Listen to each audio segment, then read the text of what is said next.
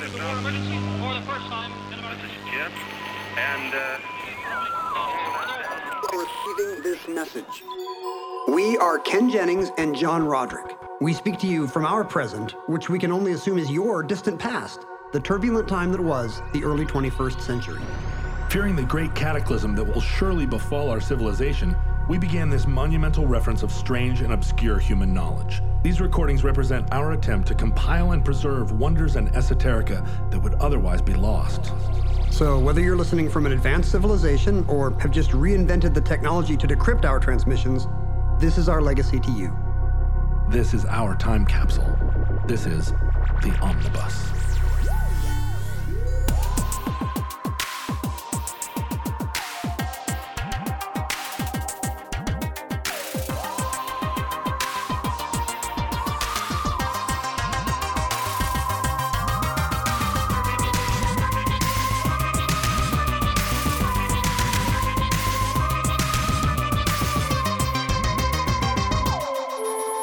You have accessed entry one six two dot E C zero nine one one, certificate number two four nine six eight, the Bugatti Chiron. The Chiron has ten radiators. That's more than I've got in my apartment. And then there's the water pump, which sends two hundred gallons of water a minute round the engine. That could brim a bath in twelve seconds. I know as a young guy in America, you probably at some point had to care about race cars or fast cars or cool cars, didn't you? Or did you never care? Honestly, like growing up as an expat kid in South Korea mm. kind of did a number on my love of American muscle cars just because there was no way to see them. Right. Seoul was like a million Hyundai Pony twos, which was the car they made before they broke the American market. Was it a two-cylinder car? Yeah, I think that's why it was the Pony two. It was a big improvement over the one-cylinder Pony one. So, like, you know, in movies, like if I was watching Mad Max or American Graffiti, I could start to see that there was a thing called car culture, mm-hmm. but I was pretty isolated from it. And I assume that was not true of a young John Roderick in the North American West.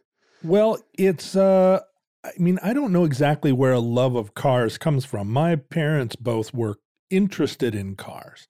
They weren't car collectors. They didn't have cool cars necessarily, but my mom talked about cars. My dad talked about cars. They both, they could identify any car on the road by brand and model. What was the car you had as a kid? What was your make and model of your childhood car? Well, so when I was born, my mom and dad each had matching Chrysler convertibles. Wow. And um, this was in the sixties. Did they win them on a game show? No, I think I think my mom got one and my dad liked it so much he got a matching one. But my mom always, her entire life spoke, or ent- my entire life spoke with pride that her Chrysler was, I guess it I guess they were Plymouths. I guess they were Plymouth Furies. Mm. And uh, she always said that hers was hotter. Hers could outpace my dad's and that that drove him crazy. Was there any kind of uh, mechanical reason for this, or did she just have a theory? They had, no, they had matching engines, but they raced. Uh, they oh. raced them. Your par- was there a, like a, a a winsome teenage girl to to drop a flag or leather jacket? No, we lived in rural Kitsap County, and I think there was a stretch of road that was, you know, where they could look out into the distance and see three miles along or whatever, and they just set them up and, you know, they're convertibles, so they're yelling at each other, gassed, they, gassed them. They would just drive up to the point where you were conceived and have a three-mile drag race from from future John Point. That's right.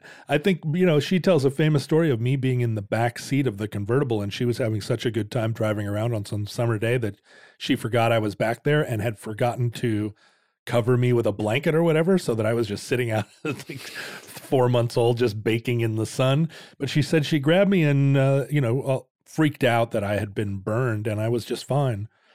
And in fact, my skin is very resistant to sunburning, so maybe it... That's what you got to do.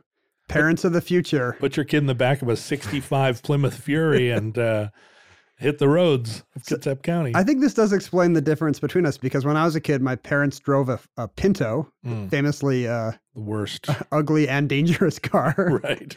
And but then they upgraded to a uh, this black Mercury Zephyr that they got a deal on with this amazing, it had bench seats in this amazing pimp red uh-huh. color, this super bright. So it's this black car with this bright red interior. And I feel like they were going to get vanity plates that said R two D two for the little blue Pinto and Vader for the big black Zephyr, but... Boy, this does speak volumes about the difference between you and me.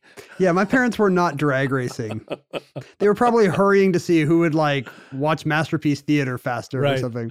You drive R two today. I'm going to drive Darth. Well, you know, the one gimmicky kind of car thing I remember is in Korea, they... the military had some deal where you could get Hondas real cheap. Hmm. So they bought a Honda Accord at, uh, via the army base, but for some reason it was the European model. So for one thing is that the windows would, the window buttons would say like ferme and ouvert hmm. instead of open and close. Excellent. And like the only other thing I remember is it had, I'm sure E and F were wrong on the gas tank too. I'm sure it was whatever the French letters for that are, but also it had windshield wipers on the headlights. And that was something that we kind of fetishized, like, hey, we've got this sweet car. It's got, it was an Accord. It was like an eighty-six Accord or something. But it had windshield wipers on the headlights. Because you got to have that. That's cool. I don't know what, the, what is that actually for? Like, what kind of opaque stuff will get on your headlights? I guess oh, mud and if you're snow out drag racing in Kitsap. I mean, I think, uh, I mean, growing up in Alaska, the whole front of your car would get caked with muddy, frozen snow garbage in the uh, in the spring. Yeah, this was for some Scandinavian and German markets, right. some, some part of where the world. Where they speak French. Full of snow. Yeah, why? Ferme, Slav. Oh, wait, how does that work with European models? Do they have to make a different one for every language? Or if you're in France, do you just live with a... Uh, well, that's, I think... English or German... I think that's what's behind uh, the sort of standardization of the symbology of uh, cars. If you buy a Volkswagen, for instance, there are no words. It's just, here's a picture of a window with the defrost symbol. You know, it's all done by color and graphic rather we're, than words. We're like regressing as a culture. You know, we had hieroglyphics where it would, you would see a guy sitting down on a toilet. Right. And then we invented the words guy and toilet. But then thousands of years later, we're just back to a little glyph of a guy sitting down on a toilet. Well, it's because no one adopted Esperanto, which they should have done. We could have had all Esperanto automobiles. We'll talk about Esperanto, I'm sure, at sometime in the future. We'll talk in Esperanto sometime in ah, the future. Well done. But before then, we will do an entry about it. But I, cars played a big role in in my family now that I think about it. My mom uh, was a member of a sports car club in Ohio in the early fifties, back when sports cars were all M Gs and, you know, Austin Healys. Would she do like little road rallies yep, on the yep. in the Midwestern roads? Yeah, they'd go from Columbus all the way up to Michigan and back. And, uh, and sports cars were all foreign until the introduction of the original, I guess, Corvette and Thunderbird in the fifties, which were the first American sports cars. And she said that her foreign sports car club really turned their noses up at these g- gauche American attempts um, because Americans, uh, the American idea was cram a big motor in a small car, mm-hmm. which was antithetical, I guess, to the British idea, which was make a small light car and have a small light engine in it. So there was kind of this idea of continental style and sure. uh, sleekness that, that Detroit couldn't match. Yeah, the difference, I mean, the... Um, just like with fashion, I guess. or Sure. Or, the the difference in their genes, in their whole concept uh, between European and, and American sports cars was uh, radically different. And they were in competition with each other for decades.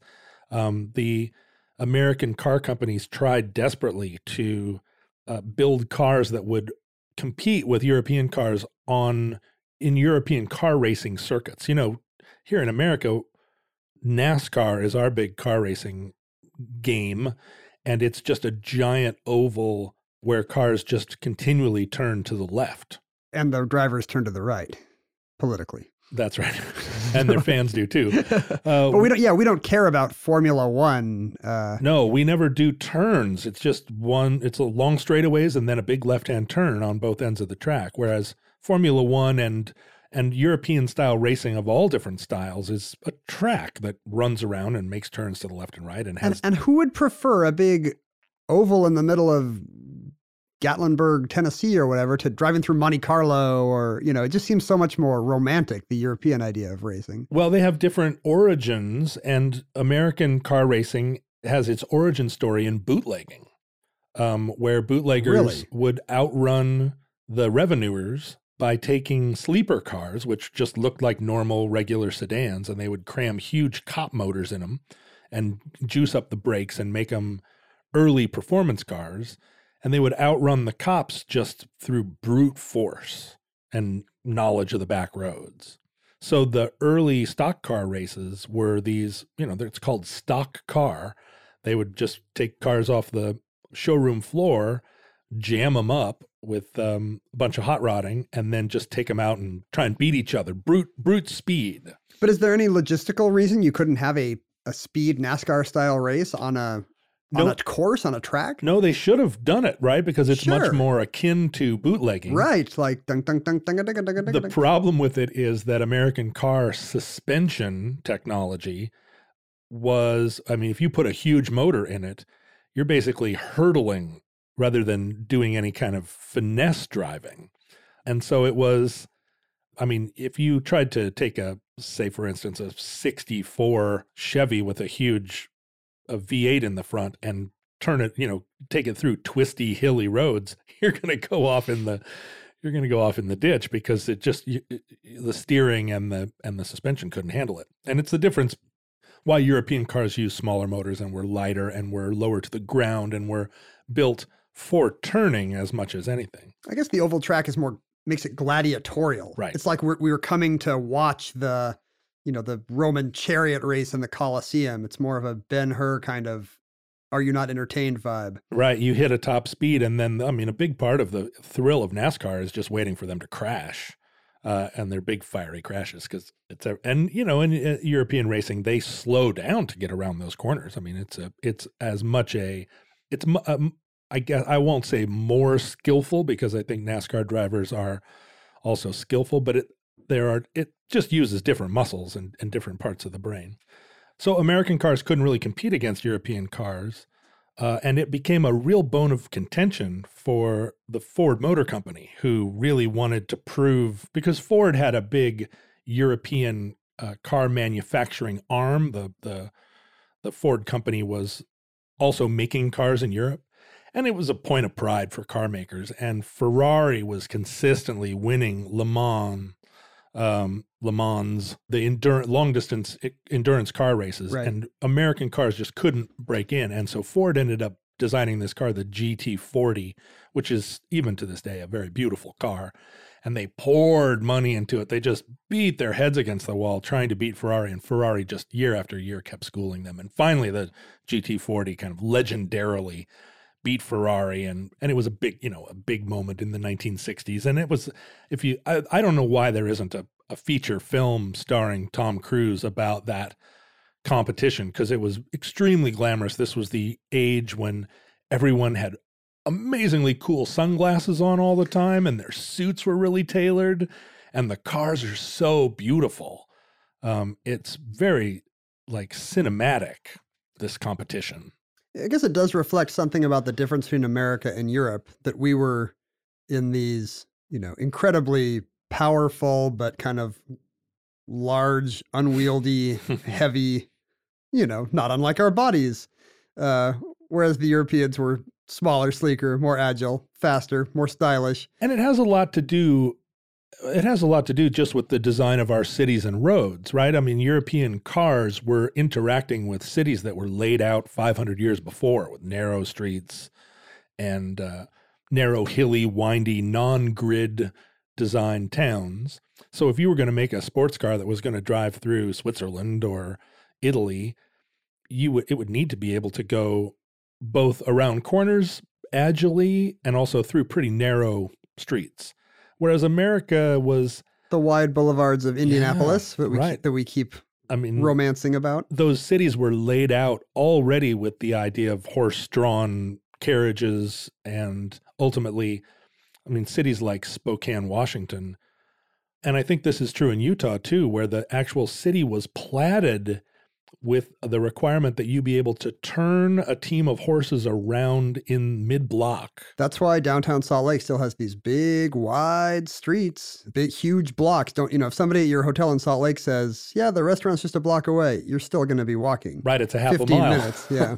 Well, and in, in Spokane, I mean, you could drive, I think, car, you could drive just down a neighborhood street, six cars abreast or more. Whereas you do not want to take a, a an American S U V or something onto the cobblestones of Trastevere, Rome. No, if you're if you're driving a nineteen sixty-nine Cadillac Eldorado to Mont Saint Michel, I think you're going to have to park it at the at the lower lot. Uh, and so it's it, they're design philosophies that go back to the very beginning. And I think Americans were not super interested in European sports cars until the sixties and these glamorous uh, Ferraris. And, you know, the, the Shelby Cobra, the famous American hot rod, where uh, the Shelby company, in cooperation with Ford, took a British car. Um, the A C Ace was a little light, small-engined, little, you know, six-cylinder British kind of wind around your on a Saturday kind of British sports car. And um, a guy in California by the name of Shelby took it and put a giant Ford V eight in it and turned it into, I think, what is widely regarded as an incredibly fast, brutal, and, like, v- vicious, dangerous, ultimately, like, super now collectible car. The teen killer. The Shelby Cobra. His name was Carroll Shelby, and he was he also customized Mustangs. He's still still pretty widely renowned in the sports car world, American sports cars. Was a lot of this kind of the, I guess, the James Bond influence, where the default cool thing of the sixties was a, I just think of the beginning of The Prisoner, where he's driving this little tiny sports car through London. It looks like he's about eighteen inches above the ground in this thing. Yeah, and this was an era where design really mattered. I mean, these cars, which are now regarded as the most beautiful cars in history, they were changing the designs every a year or every other year. And when you compare that to now, when a car company develops the Ford Ranger or whatever, and they make it for twenty-five years, it's kind of miraculous that so many beautiful cars came and went in the fifties and sixties, both in America and the and in Europe. And then we just decided, nope. Yeah, we just figured we, out like, oh, we could just keep making this car over and over for twenty years and people keep buying it. It's like the Pinewood Derby. You're like, wait a second, that little triangle car won again. I didn't have to do all this shaping. Yeah, right. You just cut the, cut the block in half. It just look like cheese. Why didn't anybody tell me? It's very much, I think, uh, you know, it's a, the mass production model and the understanding that, oh, the Ford Taurus keeps selling. People don't really care. And part of that is after the energy crisis, yeah, cars became much more utilitarian. They weren't exciting anymore because they didn't perform very well. A lot of the energy crisis restrictions on cars, I mean, Europe didn't have those. And so in order to import cars from Europe, they had to jury-rig these extra bumpers and limitations on their performance in order to meet American requirements. And that also began a kind of period. The nineteen seventies were a period where European cars demonstrably performed better than American cars, which were choked by uh, environmental and safety regulations. Boo. Boo. Oh. Environmental regulations. But also America. Put your baby in the backseat. It'll be fine. Cover him with a blanket or don't. Uh, but also American car manufacturing quality was declining precipitously. Mm. Everyone agreed that those were years where American cars weren't very well made. And European cars were very well made, especially German cars. I mean, British cars famously had bad electrical systems and were, and in the seventies became pretty shoddy themselves. But German cars had a kind of, I guess, stereotypical precision and Prussian Teutonic, yeah, strictness. And and a lot of the German car companies are located in southern Germany, Bavaria, and really, yeah, I yeah, mean, it's true. B M, you think those guys would be screw-ups at the beer garden. Sure, a little bit drunker than your northern Germans, but they're also, they like to go fast. They're, uh, they're Sergeant Schultzes, not Colonel Klinks. Who do you want making your car, a Schultz or a Klink? But they are still Germans, so they really are precise. And that's an era we haven't really got out of. I think of many, many millions of people, your average customer, just thinking about cars in a utilitarian way. Maybe just because it's a it's just such a part of the fabric of life now. It almost seems old timey to fetishize a car. It'd be like it'd be like fetishizing your uh, blender or something. It is strange, and in fact, the hot rod cars that are made by American manufacturers now, a lot of them are throwbacks, um, design wise, style wise. Mm-hmm. The new Mustang, the new Dodge Charger, and Challenger, their design influence is really taken from the cars of the nineteen sixties. They almost look like tributes.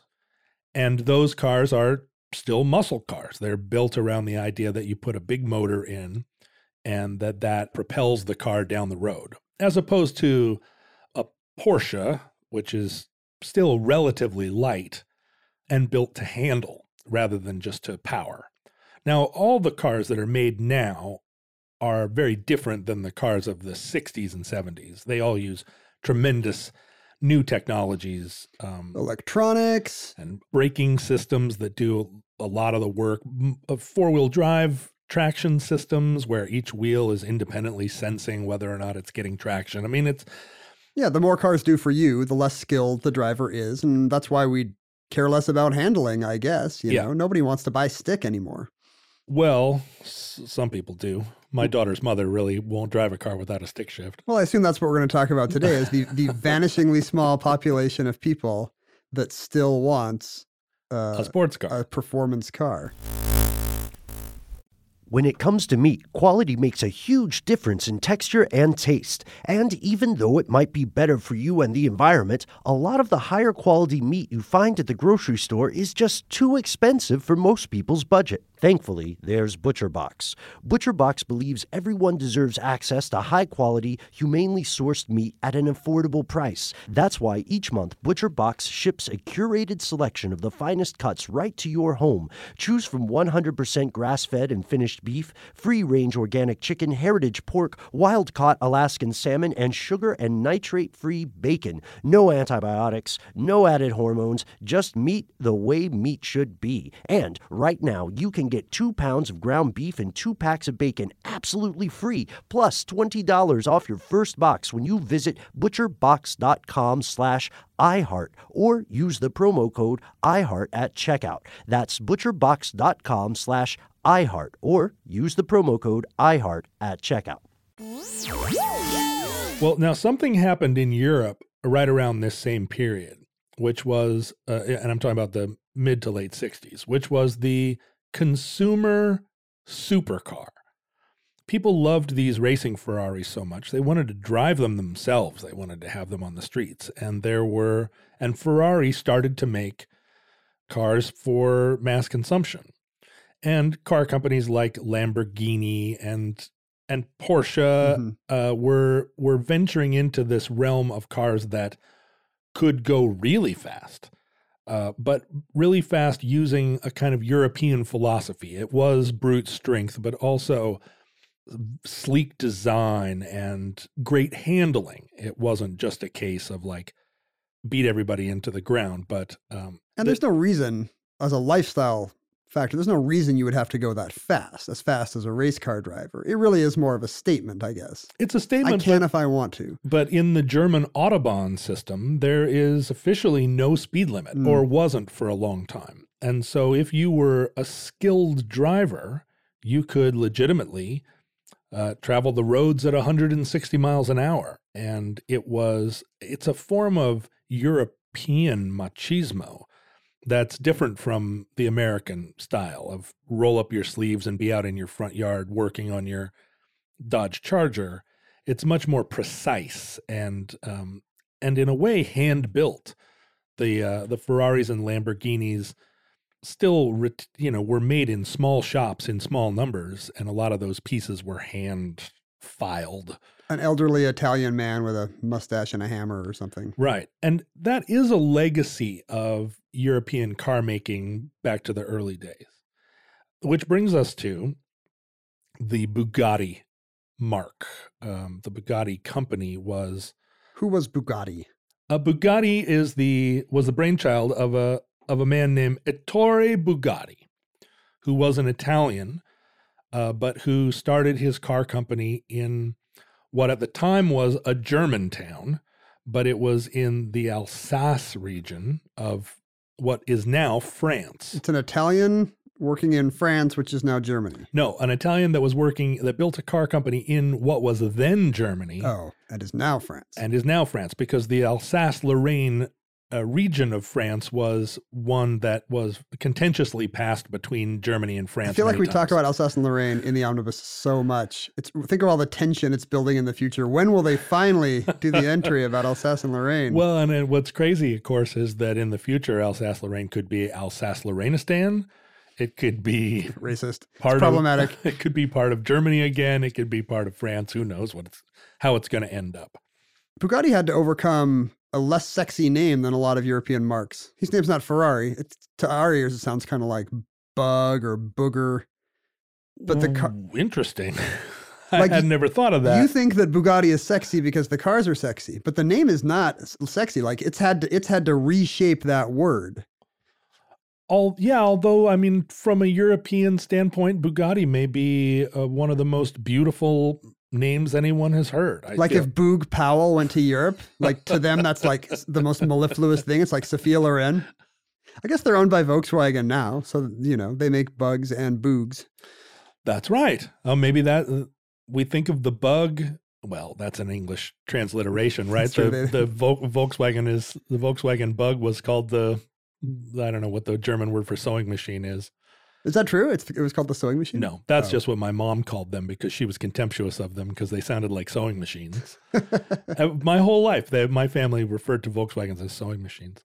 Uh, but Ettore was born in Milan, and he was one of these sort of early adopters uh, back when you could become a car builder just because, I mean, the Wright, the Wright brothers were building airplanes and Bugatti was building race cars.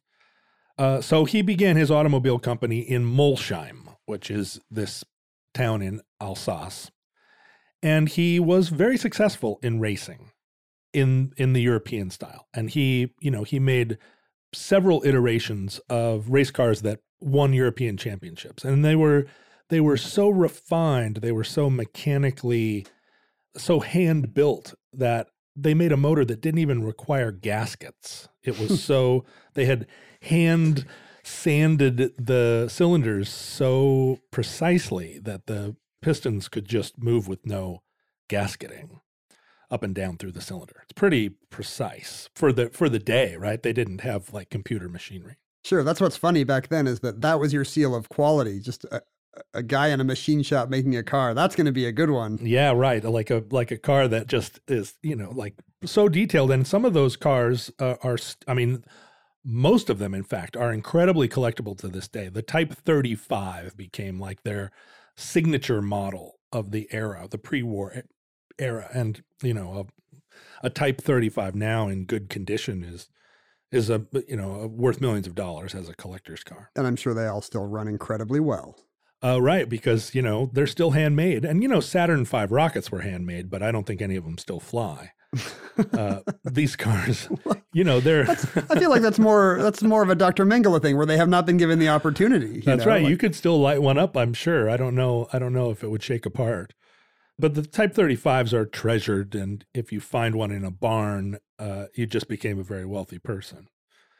Uh, but the Bugatti company did not survive long past the end of World War Two. Um, Ettore had a son who died prematurely, and then he died in nineteen forty-seven. And they're just what it was a it was a labor of love, kind of a he was the figurehead and the soul of the company, and Bugatti just went away, and they became kind of a legendary car company of the pre-war years. The cars were treasured and collected, but it was a a done deal. I didn't know that this was a. A resurrection, yeah. like like the, I don't know, the Cleveland Browns or the or French Toast Crunch. You know, I, I didn't realize there was going to be an interregnum here. There was, and in fact, one that lasted forty years, where Bugattis were not manufactured during this whole period of uh, Ferrari Lamborghini dominance of the Italian sports car market, and um, and not- there were. Go ahead. It sounds like there's not much connection between the, the you know, where they're trading on the goodwill of the name. You know, in forty years, there's not going to be any kind of institutional memory or, you know, mechanical legacy, right? Well, um, no mechanical legacy, although there is a strange uh, there is a strange connection, and I'll get it to it in a second. Um, but uh, in nineteen eighty-seven, a man named Romano Artioli, who was an Italian businessman who was like a Ferrari dealer. He was a big, uh, I guess he had the largest Ferrari dealership in Italy at the time, and was kind of one of these like Richard Branson types, hot rodder. Nobody can see it, but you're kind of, you've got your index fingers out and you're kind of... I'm making finger guns, which is the international symbol for like wheeler dealer. Ita- Italian wheeler dealer, always doing the finger guns. He found the, you know, the owners of the Bugatti name, uh, which was presumably was, was still held by someone from the family or some sort of intestate group of shareholders. I hope it's some louche playboy type. It, uh, I don't think he had, so. He I had think... to sober up some kid by tossing water on him and getting him to sign something. Maybe so.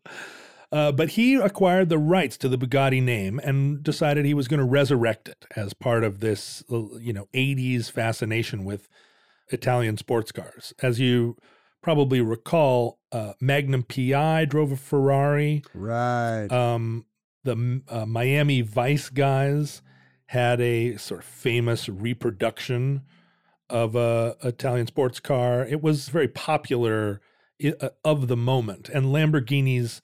The Lamborghini Countach was on the wall of every single college kid in America. Right. Lots of talk in my elementary school about, you know, Ferrari versus Porsche. And you were supposed to have an opinion and posters. And I'm sure I was the kid being like, oh, yeah, yeah, me yeah, too. Totally. The, the Ferrari. The uh, two-cylinder pony is my contribution. I feel like I do have some kind of face blindness with cars where like, I could look at side by side, you know, two sports cars of totally different makes. And if they were both red, I would be like, um, uh, really, you'd be confused. Yeah. I, I just don't have a memory for the, uh, I could, maybe I don't know what the design factors are. So I don't know what I'm looking at. It's like listening to classical music. Hey, these all sound the same. and, and sadly it's a thing that is, you know, kind of baked into my D N A. I'd look at any car manufactured between nineteen thirty and nineteen ninety-nine, I guess, and I would be able to tell you what it was, even at a distance traveling at speed. Well, we've talked about how you um you valued kind of an expertise mm-hmm. with objects. You know, you wanted to feel like, uh, you know, you knew what the good ones were, whether it was cars or guitars, and this was kind of your, uh, you know, means of self-confidence. Yeah, even right? knowing what the bad ones were was intriguing, knowing why they were bad. Sure. Like the Yugo was famously an, a car imported from the last vestiges of Yugoslavia. It was imported just so Johnny Carson could make jokes about it. Right, and it was based on a Fiat. I mean, it was just manufactured kind of shoddily, and I don't think it was any worse than a Pinto. No, it was probably worse than a Pinto. But so Artioli invested a lot of money in Bugatti, in resurrecting this car company, and he built a giant, beautiful factory in Campo Galliano in Italy, mm-hmm. and they started working on this car, this new Bugatti that was going to reclaim the glory of its former, you know, the, the its former glory. And uh, they developed this car called the E B one ten, which was a supercar of its day and a beautiful and fast sports car. And they manufactured this from nineteen ninety-one to nineteen ninety-five. Uh, and... I, famously, the the Formula One driver Michael Schumacher bought one. It was in the car magazines of that era. This was one of the coveted competitors with McLaren F one. It was, you know, and this was this was a time when the the refinement and finesse of European cars was kind of getting squeezed out in favor of real like performance oriented numbers, how fast it can go, how, and the cars were getting more and more bloated looking. I mean, they were less drivable by a normal person and much more just an exaggerated, and again, sort of like proxy for masculinity and gauche richness. And it wasn't because people were chasing performance, like uh, the cars had to be bigger and sturdier to do a certain kind of acceleration or yeah, hit, hit certain speeds. Each one that came along needed to be faster than the last one. Mm-hmm. And it, it was a real competition. And it wasn't just faster around a racetrack. It was top speed, top horsepower.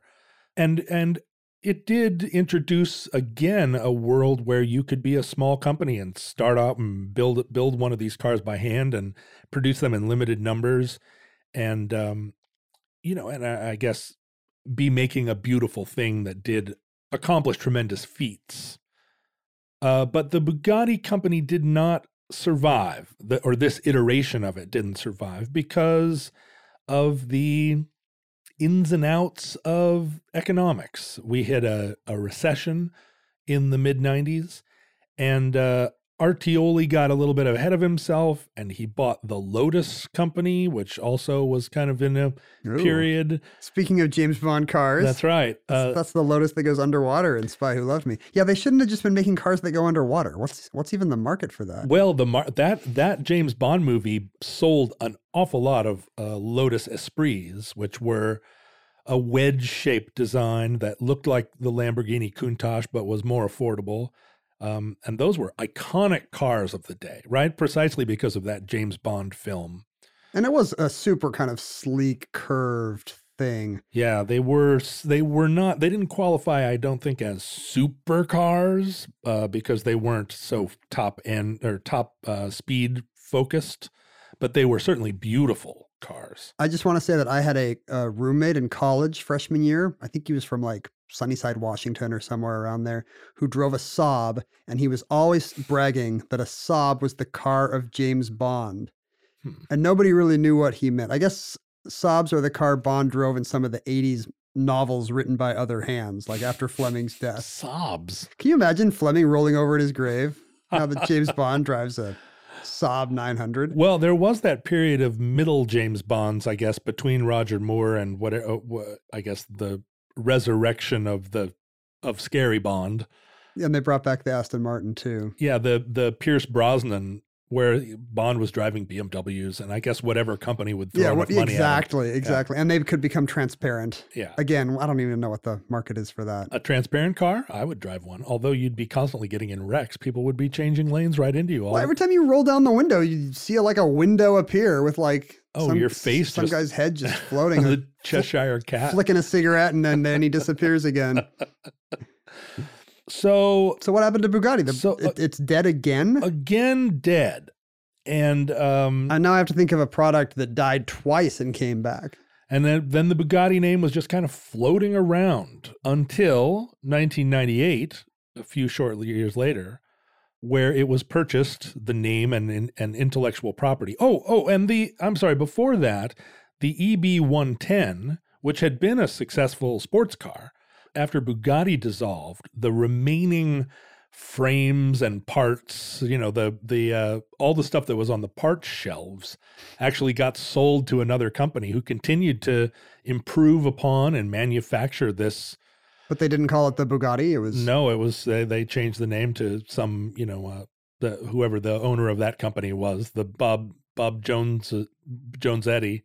Probably, yeah, probably Bob Jones. No, I think it was a from the from the, from university. the university. Yeah, as long as no two people of different races ride in this car, it's a two-seater. It's a it was a German uh, like hot rod car company, and I'm sure someone will uh, write us and tell me the name, but I'm not interested in it. If you if you want to do that, just write Ken Jennings at Gmail, and then Ken will filter that for me. Ken just loves sports cars so much.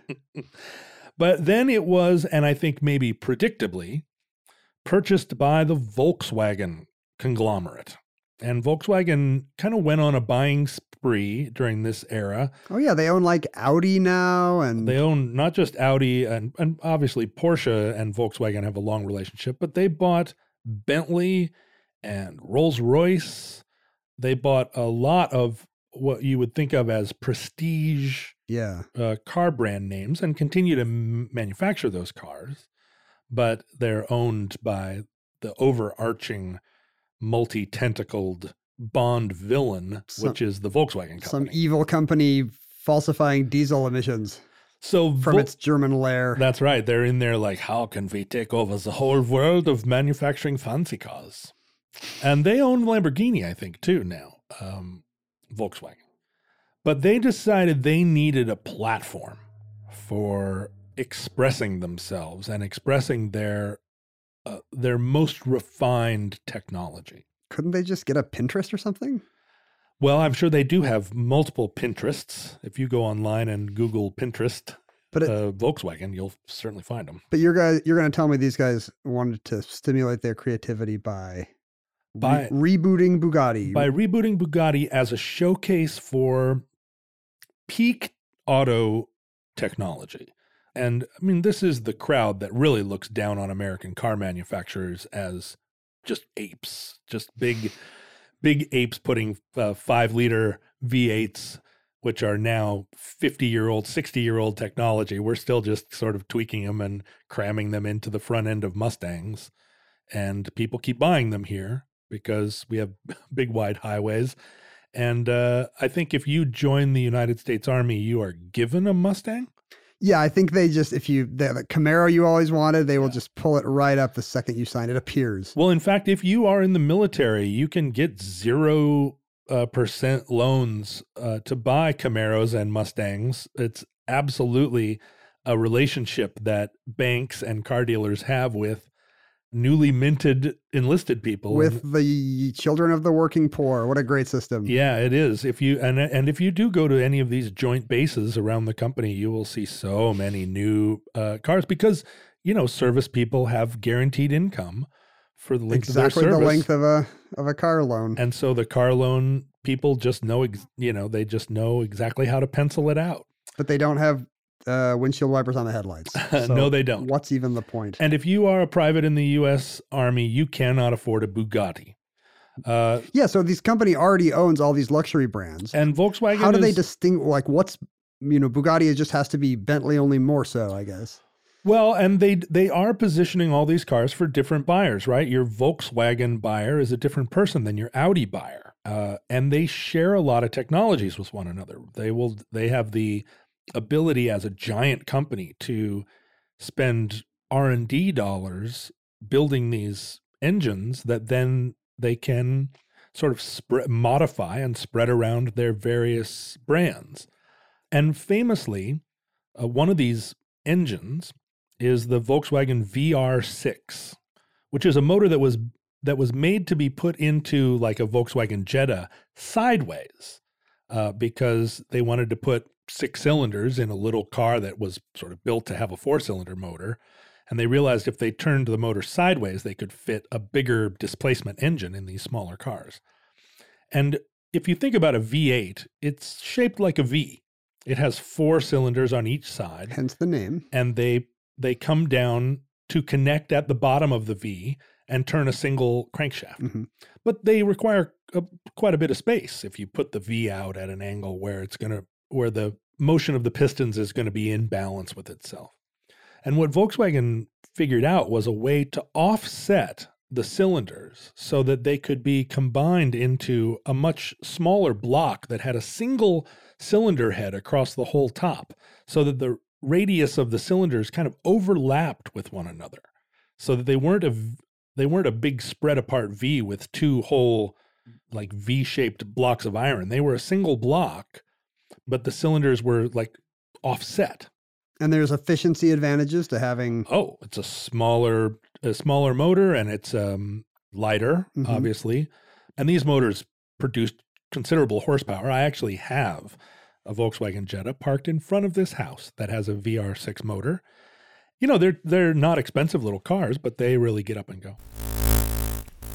Have you always wanted to learn to play an instrument? Maybe you've even tried at some point, but gave up because you felt lessons were too expensive or that you just didn't have the time. Thankfully, there's Musician. Musician is the fun, easy, and affordable way to learn guitar, piano, bass, ukulele, and even singing. Just download the app to your desktop, tablet, or phone and start playing. Musician gives you twenty-four seven access to a vast catalog of video lessons from professionally trained educators, as well as thousands of exercises and songs across dozens of music genres, all tailored to your goals. And with Musician's award-winning technology that listens to you play, you'll get real-time feedback on timing and accuracy so you can actually see yourself improving as you learn. Start your extended fourteen-day free trial of Musician's Premium Plus package at musician.com slash start. That's unlimited access to thousands of lessons, exercises, and songs on as many instruments as you want for two whole weeks. Just go to musician.com slash start. That's Y-O-U-S-I-C-I-A-N dot com slash start. What about the Bugatti? Like, what's different? Well, so what happened is Volkswagen bought this company and they decided they were going to make the ultimate supercar. And they started working on it in nineteen ninety-eight when they purchased the company. And they styled, the, uh, they had a, a a man by the name of Giorgetto Guigiaro. Guigiaro. How do you, how in the world would you pronounce these Italian names? Uh, Giorgetto Guigiaro. Sure. Let's call it that. Uh, who was a famous Italian stylist, and he designed um, what in their estimation is a beautiful supercar. And Volkswagen worked, they took their V R six concept, but they made a W-shaped motor. What? And the W-shaped motors are things that date back even to World War One, but people trying to get as much motor as they can in a single space. And it, it, it is the widest letter. A W is a wide is a wide letter. And if you have if you have two banks of cylinders and it's called a V, if you had three banks of cylinders, you're hard-pressed to think of a letter that it looks like more than a W. It's not actually two V's. It's sort of like a, I don't know what you would call it. It's, it looks like a bird. Two cylinders on the sides and one up the middle. Yes. Volkswagen worked on one of these called the W eighteen, which had three six-cylinder motors all grafted together. This was an enormous motor and a powerful one, but it couldn't, uh, like there wasn't a shifter in the world that could handle it. Or it was some kind of, it, w- it ended up being impractical. And they changed their tune to the W sixteen motor, which instead of being three banks of six was now two banks of eight.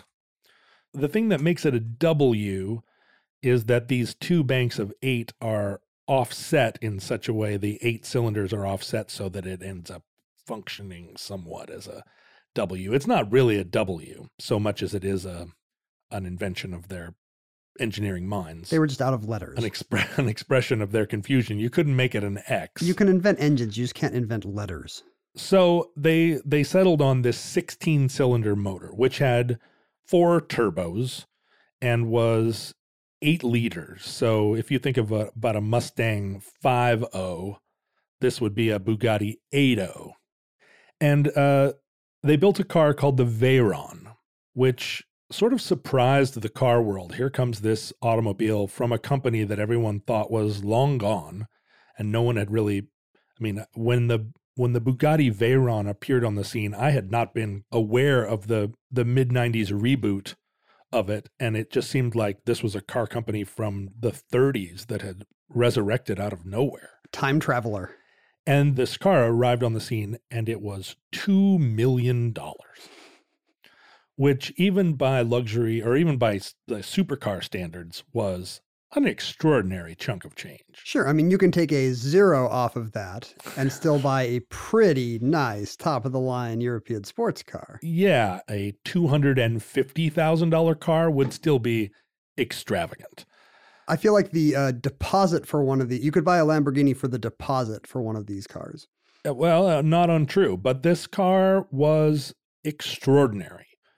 It still holds the fastest car, fastest production car record. How fast can a Veyron go?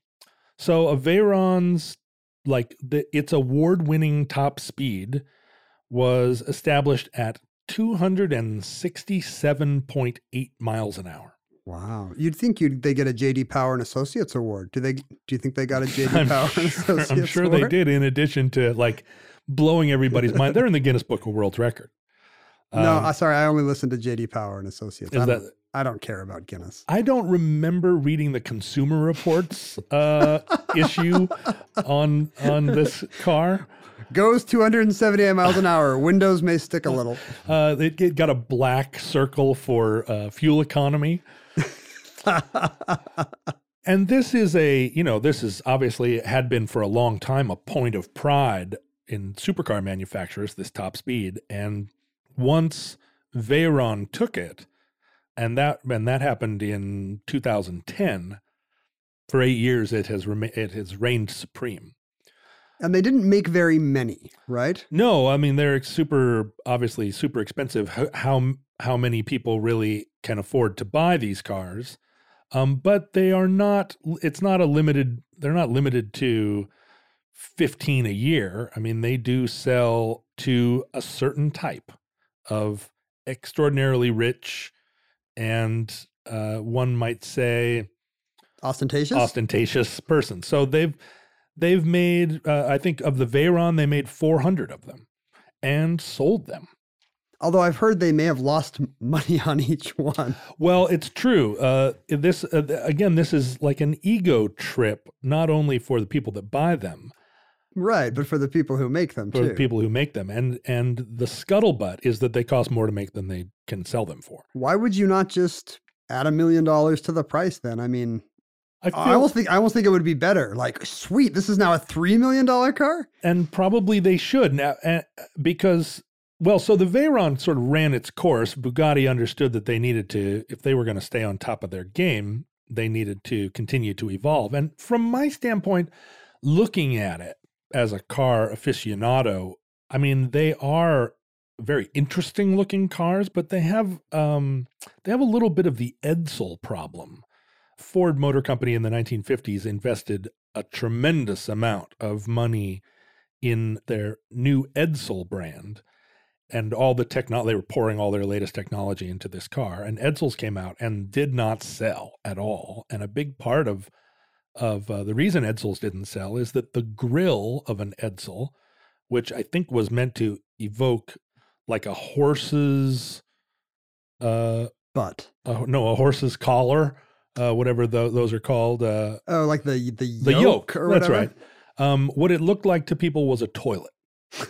uh, the grill of an Edsel looked like a toilet seat, and people didn't find it attractive. And so you say the Bugatti just looks like a really sleek bidet? It's a, it's a beautiful car and super sleek, but the grill, again, is a kind of bidet-shaped uh, nose that I uh, that uh, that makes it very distinctive, but I find it's a little off-putting. It does seem to have the thing where it's got to have novelty above all. You know, somebody buying putting two million dollars down for a car, it cannot be something that's vaguely, slightly distinguishable from a no. Lamborghini or a Porsche. Like, no, you don't want it to look like a Toyota Supra. So you have to come up with some idea that is not just sleek and beautiful, but also a sleek and beautiful car in a way that no other car has ever decided to be sleek and beautiful, which is kind of a tall order. Yeah, and and and these things are easily copyable. I mean, there are a lot of Ford cars now that have a grill that's very similar to an Aston Martin, mm-hmm. um, which...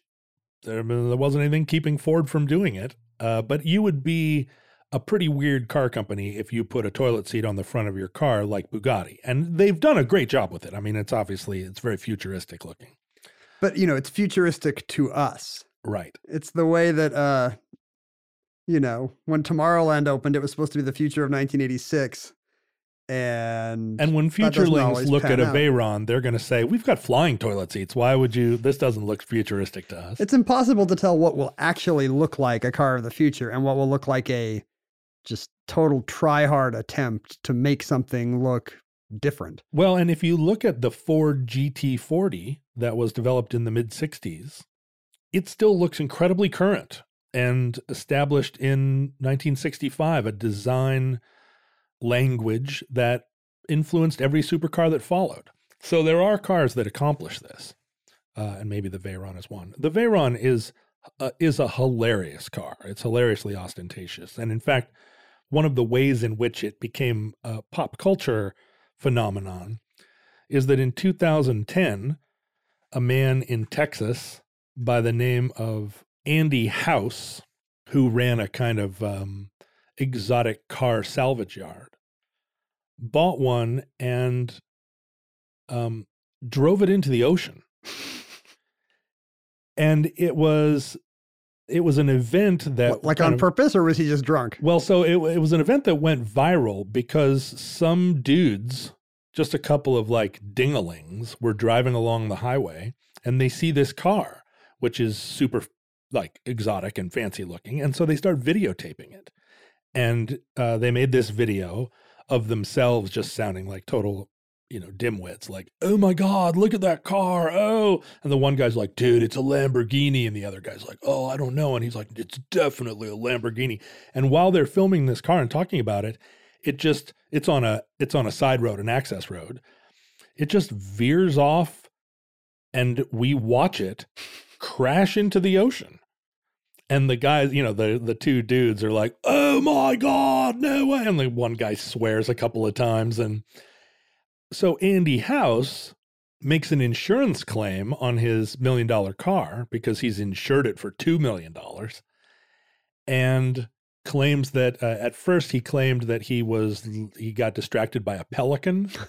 And then later it was, he changed his story and he was looking for his phone or something like that. But there was this video evidence that he was just driving along and just turned and just drove it into the ocean.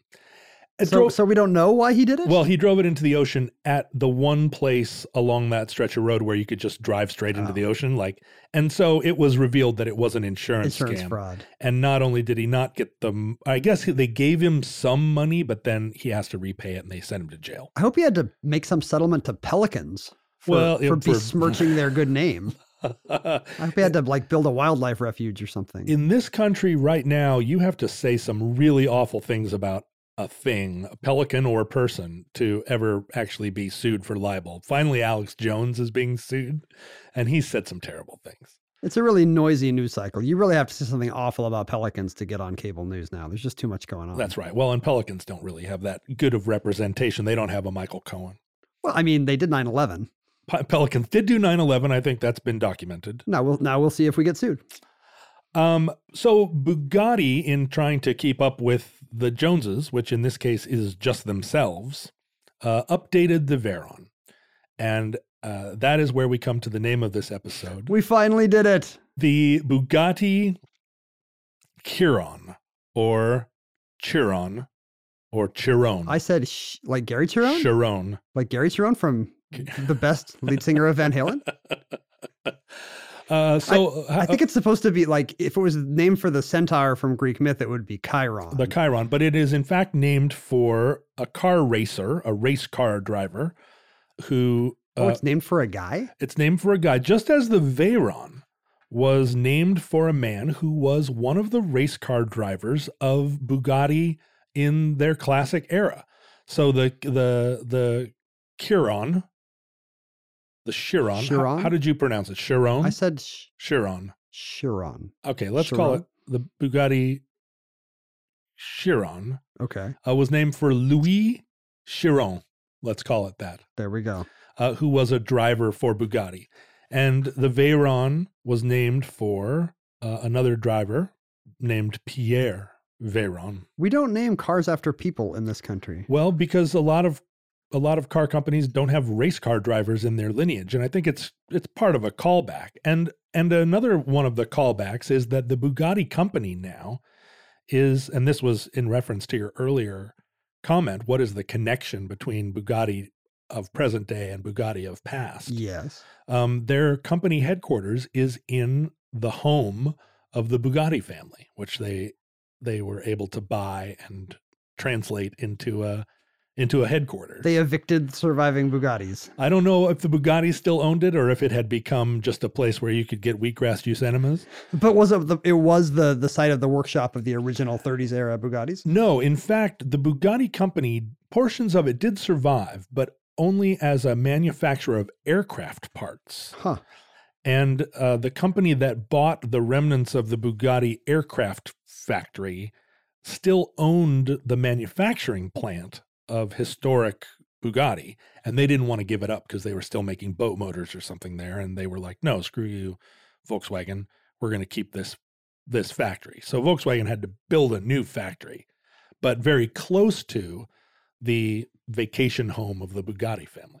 It kind of seems like you're anti-numbers, Moneyball, but like, are there amazing stats for the Bugatti Chiron that would blow us away? So here's the situation with the Chiron. They've tuned this W sixteen like quad turbocharged motor to the point that it has fifteen hundred horsepower. And it's all, like twice what a Formula One car has. Or yeah, I mean, just like it's extraordinary. If you had a car right now that had two hundred horsepower, if you know, if you had a little light car that had two hundred horsepower, you'd be flying. So Uh, the Veyron still holds the land speed record for a production car because the Chiron has not yet done a speed test. And partly it's because it's going too fast for anyone to measure. It is going too fast for any tire that is currently manufactured.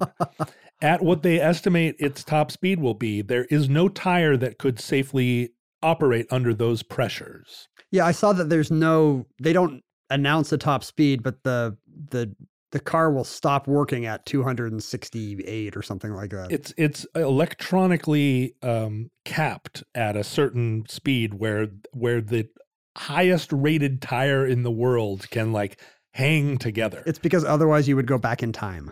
Now, what it does hold is uh, the record for fastest time from zero to four hundred kilometers an hour, which is two hundred fifty miles an hour, and then back to zero.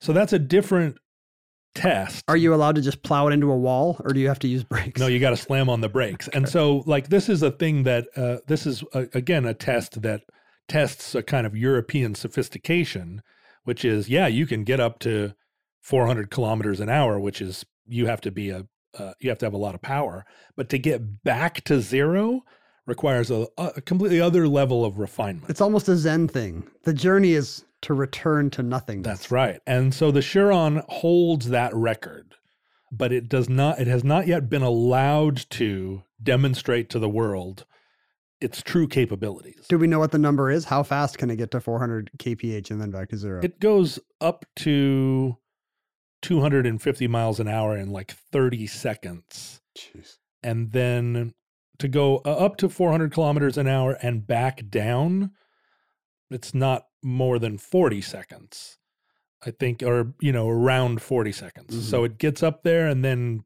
you know, I I mean, I don't, I can't imagine stopping a car from two hundred fifty right. miles an hour to zero in ten seconds. Where's I mean, that energy going? It's really bananas. Heat on the tires, I guess. I mean, and, you know, the brakes have to be made out of some kind of incredible ceramic super material. They were saying that literally everything is made from titanium because, you, you know, you just got to trim little milligrams off wherever you can. It has to be super light, super, super refined. I mean, just think of it at that speed. If anything goes wrong, I mean, anything. If you can't get the radio in tune, I mean, you're just going so fast um, that it's in, it's inconceivable that anything could go wrong.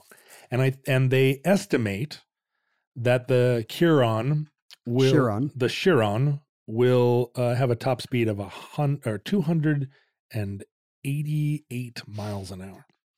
It gets uh, it gets seven miles per gallon city, about twice that highway. The thing I loved was it's got a twenty-six gallon tank and it can empty it in four hundred sixty seconds. I mean, think about that. You can you can use all your gas in seven minutes. I mean, you do have sixteen cylinders. You have to be driving really fast and moving your seat up and back, though. And turn on the heat, full blast. Electric windows up and down. Yeah, you have to do all the windows. You have to have the A C and the heat on. It's crazy. But still, seven and a half minutes. Yeah, well, and that, I mean, even if you're not driving it into the ocean, Um, that's going to limit your range.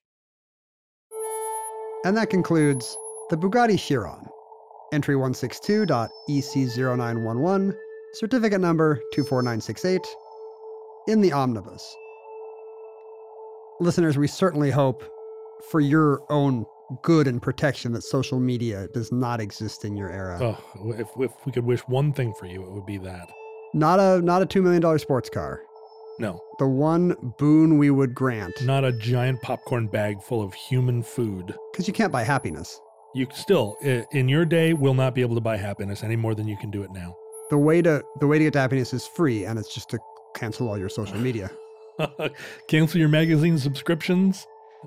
Hunker down. Consumer Reports. But we have not been able to do so. We are still products of our time. You can find at Omnibus Project on Twitter, Facebook, and Instagram. John is at John Roderick on Twitter and Instagram. I'm at Ken Jennings on Twitter. We were available to email. We're real men of the people. Just contact us at omnibus project at how stuff works dot com, as many did in our era. Mm-hmm.